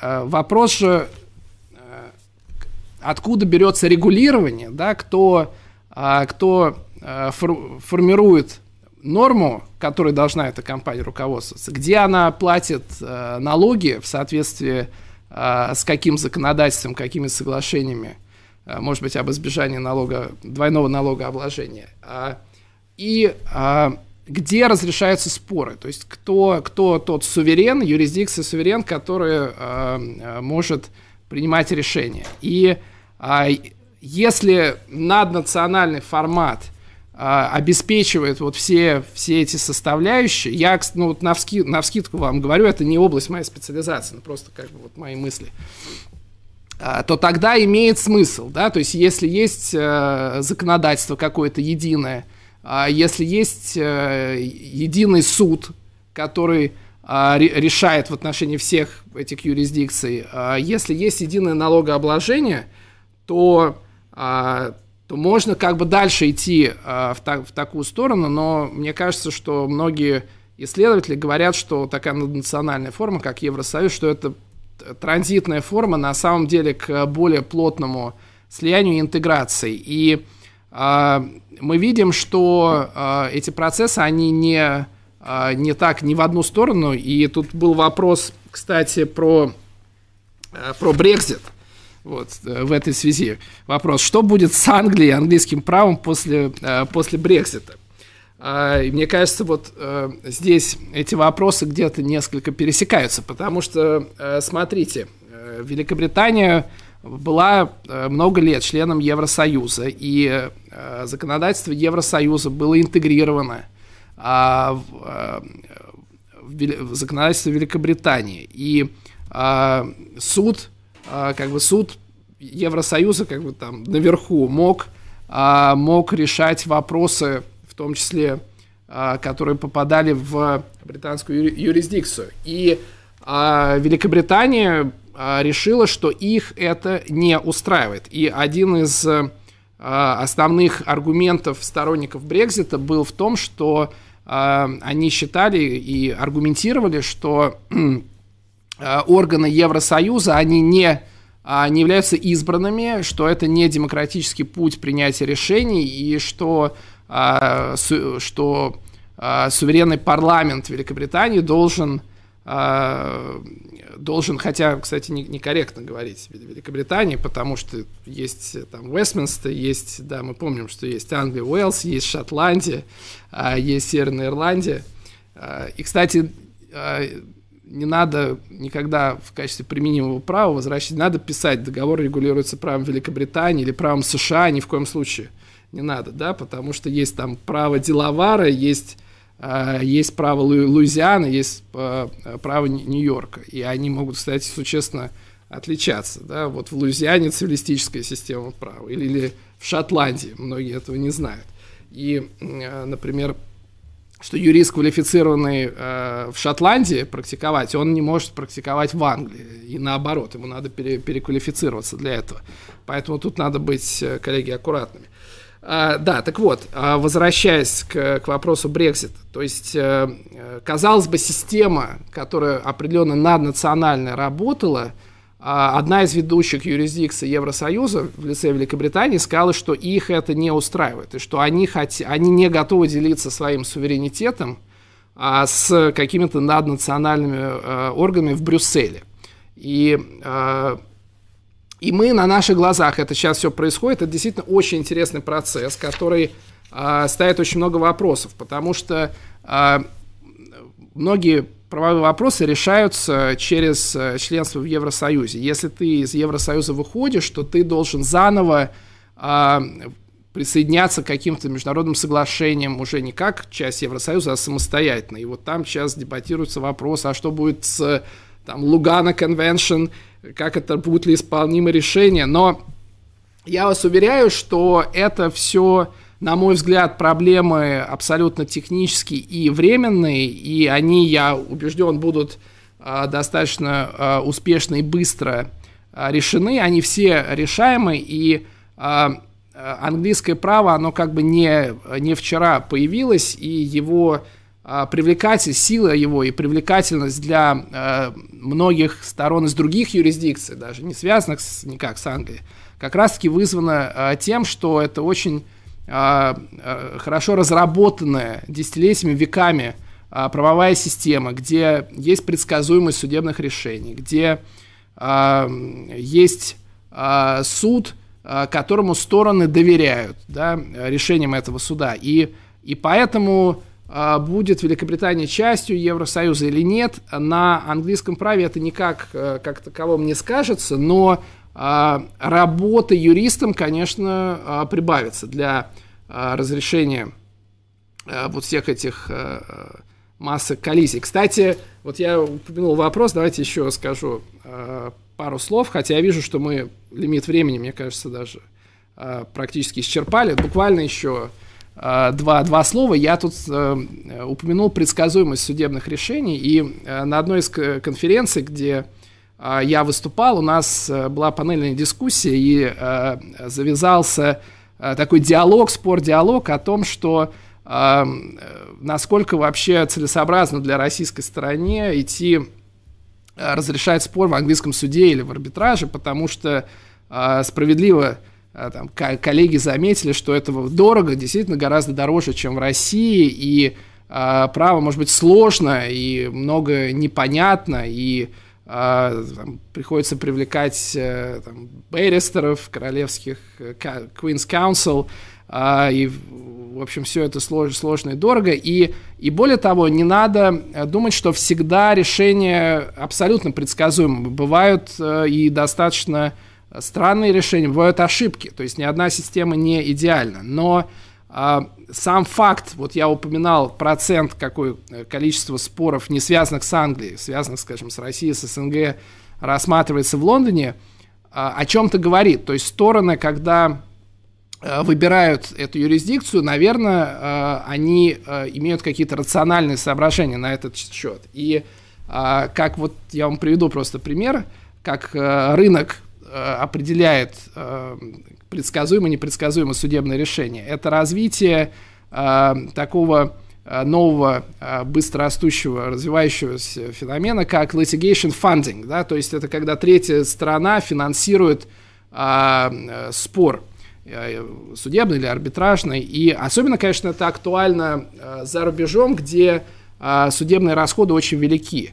А, в России это э, менее актуально. У нас, конечно, одно из самых дешевых э, э, процессуальных судебных производств в мире. И у нас пошлины небольшие. И, в принципе, у нас по, сил, по силам участникам процесса без внешнего финансирования зачастую отстаивать свои права. А, в англосаксонских юрисдикциях это далеко не всегда так. Это бывает очень, очень дорого. И есть сейчас специальные фонды, а, которые а, готовы финансировать, а, кредитовать судебное разбирательство страны, естественно, в случае выигрыша, то кредитор, вот этот фонд, который финансирует, он очень там, существенный процент может может получить в качестве компенсации. Если проигрыш, он не получает ничего. И э, этот бизнес, он очень успешный, он работает только в том случае, если у вас статистически э, процент э, выигрышей не, не меньше определенного уровня, и э, искусство этого бизнеса как раз заключается в том, чтобы прогнозировать и, оценивая обстоятельства дела, предсказать судебные перспективы. И это возможно, конечно, только когда все-таки есть определенная предсказуемость судебной системы. Если все абсолютно непредсказуемо, то этот бизнес не мог бы а, существовать и активно развиваться. Как у нас со временем, коллеги? А, ну, наверное, уже будем подходить к концу.